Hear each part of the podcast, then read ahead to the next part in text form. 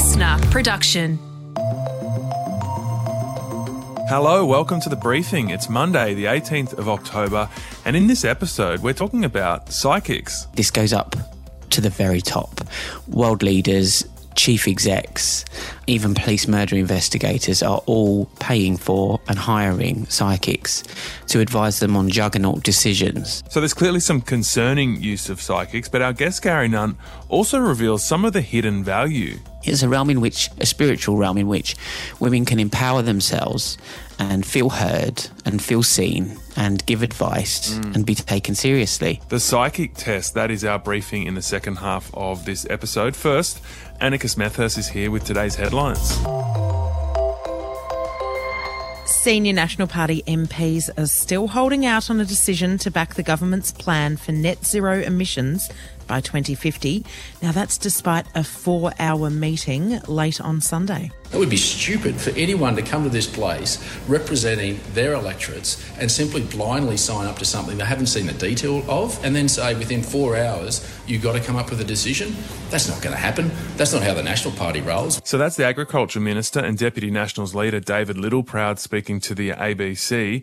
Barnaby Joyce told News Corp following the meeting that his party still wasn't convinced net zero could be achieved without negatively affecting the regions, and the party will meet again today. So, Annika, this is getting pretty dramatic because on Friday, the Prime Minister, Scott Morrison, committed to going to the UN Climate Summit in Glasgow, seemingly before he got the support of the National Party on the policy. So he could end up going to Glasgow without net zero. Yeah, well, that's assuming we think his policy is to deliver net zero. Look, it does sound like the Liberals are there. There was a plan presented to Cabinet, but as we know, within the coalition, you have to have the Nationals on board. So there's 21 Nationals MPs and senators. They all arrived in Canberra a little bit early and had a presentation by the Energy Minister, Angus Taylor, who pitched the plan. Now, no one really knows what happens in that meeting, but my understanding is this is about bargaining, which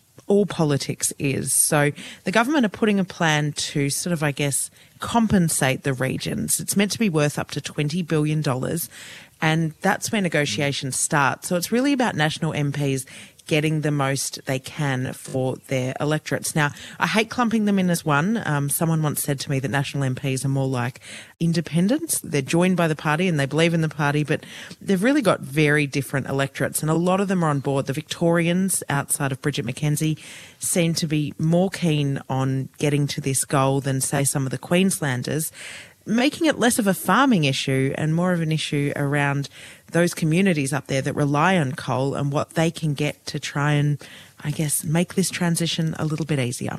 So if this is all about bargaining and how much the Nationals can get out of the Liberals, if they want them to sign up to this policy, surely the way this has played out, the Nationals have a lot of bargaining power, because it seems like Scott Morrison, you would think he would only want to go to Glasgow if he had something strong to present. Otherwise, he didn't have to go. He only committed on Friday, and that was after we heard a grab from the Queen, who didn't seem too impressed.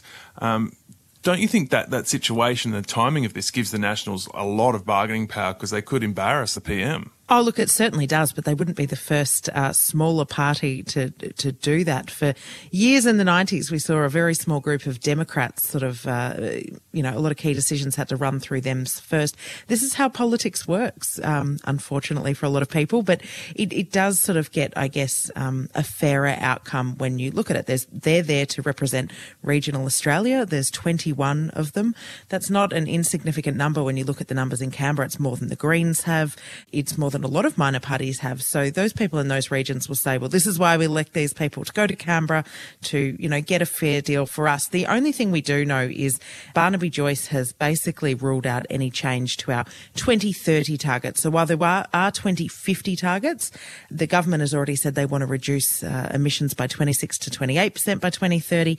He's saying they're sticking to that. That was a policy they took to the last election. So there'll be no shifting there, you would have thought, but it looks like the government are going hard, or the Liberal Party, to try and get the Nationals across the line with what they might want for that 2050 target. And good news for you people in Melbourne, the lockdown will end on Friday. We're moving from lockdowns to lockouts. I'm not going to lock people down to protect people who won't protect themselves. So this round of eased restrictions, which comes as Victoria hits the 70% double vax target, it kicks in on Thursday night. And Annika, it comes 4 days earlier than expected, which is great, but it also brings more freedoms than originally expected. What are those changes? Yeah, from midnight on Thursday, we'll be able to have people to the home, which really wasn't something that was going to be guaranteed until that 80%. So this weekend, Melburnians will be able to have 10 people in their house. Restaurants, bars and cafes will reopen. Now, that was originally meant to be for outdoor dining only. Not great for Melbourne, given the amount of rain we've had recently. They'll be allowing people inside. That'll be capped, but still, it's a really good freedom that we didn't think we'd had. And also, there's a 15K travel limit on us at the moment. We're not allowed to cross the city, I guess. That's going to be lifted. It doesn't mean Melburnians are going to be able to go to the regions, but Melbourne's a big place. You'll be able to cross the city to see loved ones on the other side from this weekend. There's also a staged returning to school, but there are some things that are still going to be in place for a while, Tom. One of them is masks remaining mandatory outdoors. We will have to wait until we hit that 80% target in early November before that goes. Big changes there in Victoria. Comes as New South Wales hits the 80% double vax target. We hit that over the weekend, so restrictions are easing even further. And just 1 week after the last round of restrictions eased, so it's a pretty good vibe in New South Wales at the moment. From this morning, masks are no longer required in the workplace, except in hospitality. Students are starting to go back to school. Vertical drinking is on in pubs, Annika, which is great news. You want to be able to work the room, of course. And all premises will be able to operate with a one person per 4 square metre rule indoors and a one person per 2 square metres outdoors. Plus, you can have 20 visitors in your home, and community sport is back on. Travel between Sydney and the regions, just like in Victoria, won't be allowed for a little bit longer. That'll come into effect on November 1, which after Friday's big announcement is also when international borders will open. Premier Dominic Perrottet announced that hotel quarantine will be a thing of the past for people that are double vaccinated, Tom, but the Prime Minister had a little bit of a different idea. Yeah, this was, I thought, quite strange the way it played out on Friday. Big announcement from Dominic Perrottet. We're opening the borders in November. Anyone can come and go if they're vaccinated. Only the unvaccinated will need to go into some kind of quarantine or not be allowed to travel. And it seems like a massive statement, and clearly it was, because a few hours later the Prime Minister gave a press conference saying, hang on a minute, these are federal government decisions and we're not letting in tourists before we bring Australians home first, then it's foreign workers and foreign students. So he had to rein in the New South Wales Premier. What do you think happened there? Why did Perrottet make that big announcement without consulting the federal government, who ultimately control the borders? This is the great problem of this pandemic, isn't it? Whilst the state governments decide how many people come in through their use of quarantine, they actually don't decide who comes into the country. So the only sort of, I guess, lever they have to pull is how many people they'll take each week or each day from overseas through the hotel quarantine program. We know New South Wales has taken heaps of people through that program. So getting rid of it is a great thing, but not if you don't decide who comes in. Now, it was understandable that the Prime Minister would rein him in on this, not only because it's a federal responsibility, but it's also part of the national plan that we do get international students and we do get those desperate Aussies that have been waiting so long to get home and see family. We need them back in first before we can start having, I guess, tourists from overseas and other people that just might want to visit. So it didn't last that long, but it's still a great change to recognise that people that are double vax pose a lower risk and that they don't need to go into quarantine. And Western Australian police are searching for a 4-year-old missing girl in the state's remote north, and they're not ruling out abduction. Authorities have spent the weekend searching for Cleo Smith, who was last seen at her family's campsite early on Saturday morning. Police say they are gravely concerned and aren't ruling out any possibilities, revealing the girl's sleeping bag was also missing. Yeah, they've been reviewing CCTV footage from roadhouses in the area and scouring the waters off the coastal campsites as part of the search.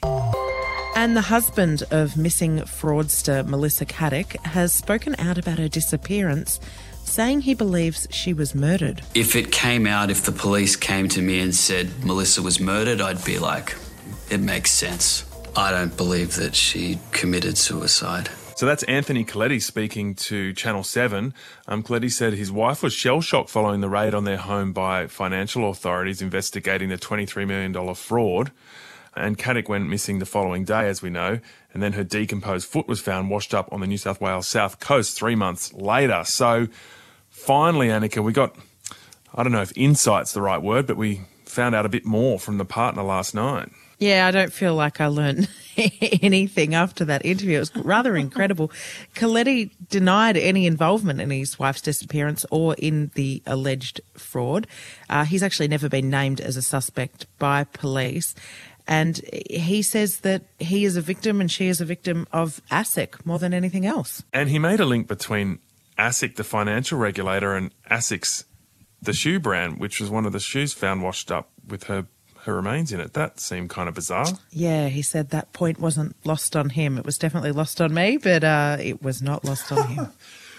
All right, Annika, we'll catch you tomorrow. Jan Fran's about to join us as we talk about the world and the hidden value of psychics.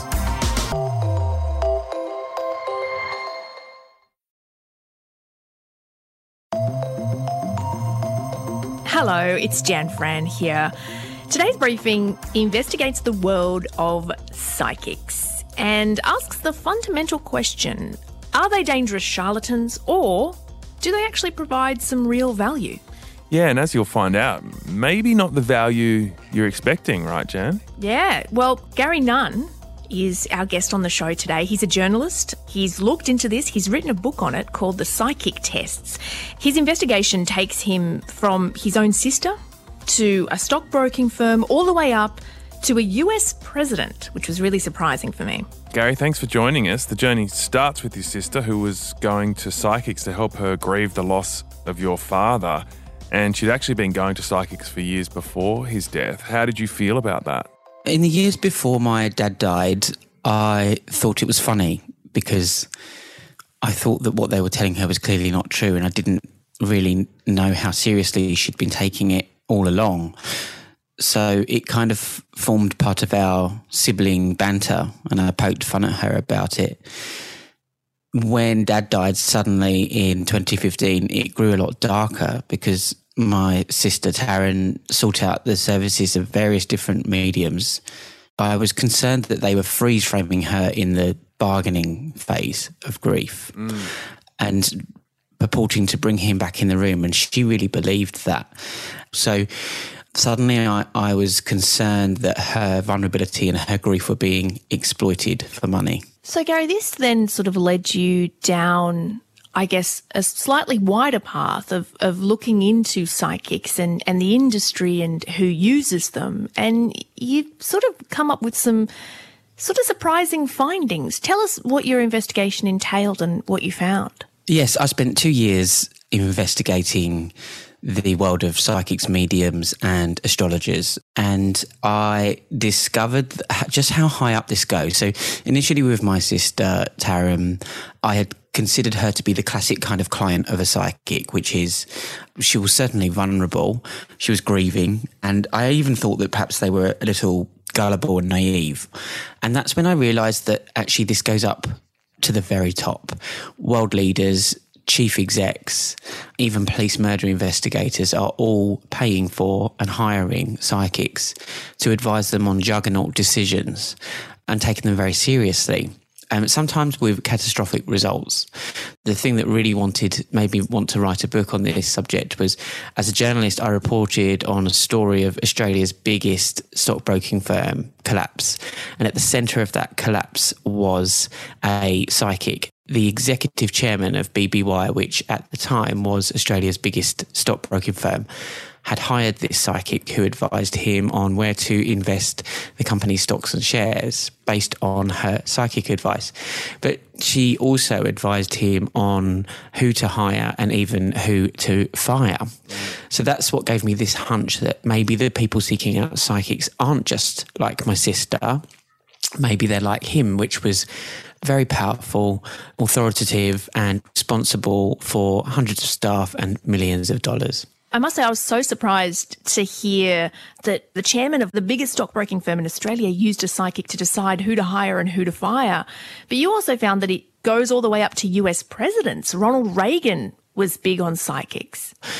With Ronald Reagan, what happened was there was an assassination attempt on his life in his first term of the presidency, and his wife Nancy was terrified, and she hired a psychic called Psychic Joan Quigley. And Psychic Joan advised the Reagans on every single movement in Ronald Reagan's schedule. There were what was deemed to be called lucky and unlucky days for him to leave the White House.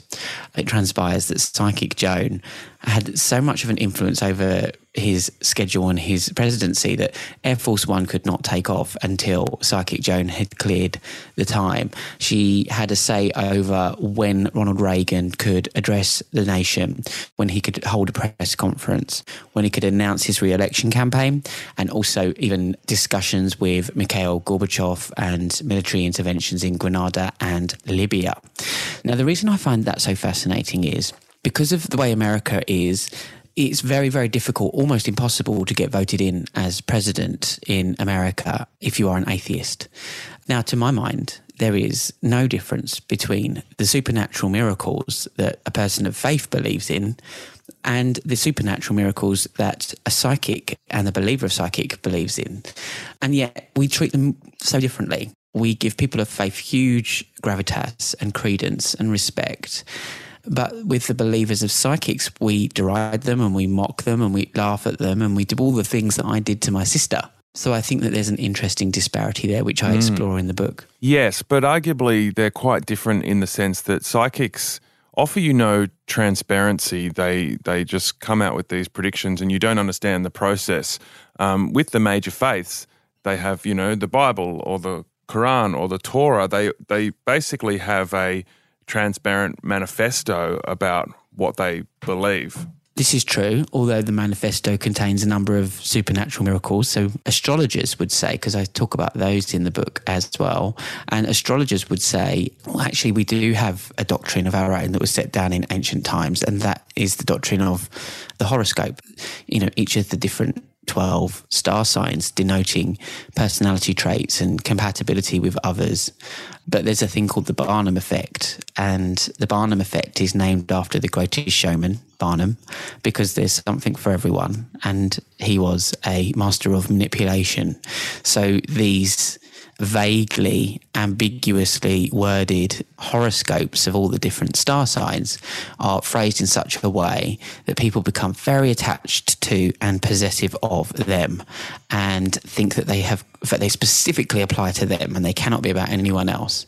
One of the things that I did find really interesting was there was a former astrologer and tarot card reader who used to do readings down in the rocks in Sydney. Her name is Felicity Carter. She was the first person to discourage me from laughing at these people as I had done and kind of being a bit condescending towards them. She said, this is a spiritual realm in which women who are so often shut out from the hierarchies of major organized religions, it's a realm in which, a spiritual realm in which women can empower themselves and feel heard and feel seen and give advice and be taken seriously. And that started to shape it a little differently in my mind. And it's a way in which they can, empower themselves and have agency. So after all your investigation, you I guess clearly went on a journey of being more accepting and open-minded, but still have massive question marks over the value and the misuse of psychics in so many different parts of society. Did you ultimately find that they provide any real value at all, whether that's emotional connection, like you just mentioned, about being heard, or emotional exploration, or even potentially throwing up new ideas in a criminal investigation that's gone cold? I mean, where do you see any value, if any, in psychics and their contribution? I definitely discovered some value in the psychic realm. There was a very important thing I had to do in order to reveal that value and see it for myself, and that was to hang up my cloak as a skeptic. I decided to adopt an agnostic approach to this world in the book, and that's why each chapter is a different test, because that one test of are these supernatural miracles true is the most boring question that you can ask, because we don't know the answer. We know what the probable answer is, and people are fixated on that test since time immemorial. Well, not every... Amazing. No, the thing is, I guess for us as journalists, as part of what we do is finding the truth of a situation, but life's not always about the truth. You're right. Things don't have to be true for us to find truth. And that is why we read fiction, and that's why we watch TV series and we watch films. You can find truth in things that are not true. Once I kind of realised that was a point in which people that didn't think like me, that perhaps were willing to suspend their disbelief, I discovered that they can encourage lifelong romance, psychics. I discovered that psychics can alleviate loneliness, that they can ease the sting of grief, that they can ease the dark pain of depression, and that they can help people to untangle life's messes and catch-22s with dazzling flair and charisma. And it's a very seductive experience, because I went and tried quite a few psychics myself. When someone sits opposite you and they talk to you solely about you, it's a very seductive and powerful experience, because they have breakneck intuition and hyperperception, and that you really feel heard. Never underestimate the placebo effect and the psychological power of feeling seen and heard in a world of hyper distraction and everyone's so busy, and you rarely go somewhere and focus on one thing for just an hour without your phone, without anyone around you interrupting. And I found when I went to go and see these people, I'd go in feeling quite good, and I'd sometimes come out feeling even better, because they would envisage for me a future which I wasn't able to envisage for myself. They nourished my dreams, and they fostered my ambitions, and they heard my anxieties. That's when I discovered all of the things that psychics do when you sort of suspend your disbelief, and it doesn't matter if it's true or not. It gives you an opportunity to contemplate and reflect in a world that doesn't give us many opportunities to do that. That was Gary Nunn, and his book is called The Psychic Tests. That was a fantastic and a beautiful conclusion, I thought, Jan, that if you just step off the hyper-rational version of the truth for a moment, that there can be all these other, probably I would classify them as emotional and psychological benefits from this connection people get with psychics. Yeah. I kind of liken it to an 80-20 rule. If you're going to be a skeptic, be 80% of a skeptic and leave the door a little bit open. You never know what you might find, right? Yeah, and I think if you get too hardcore about like the granular facts sometimes, as we sort of have to do for our jobs, that you can miss the point, and the point can be an emotional one or something that actually goes deeper and far beyond the rational world as we understand it. Tomorrow on The Briefing, we're talking to probably one of the world's most famous astronauts, Chris Hadfield.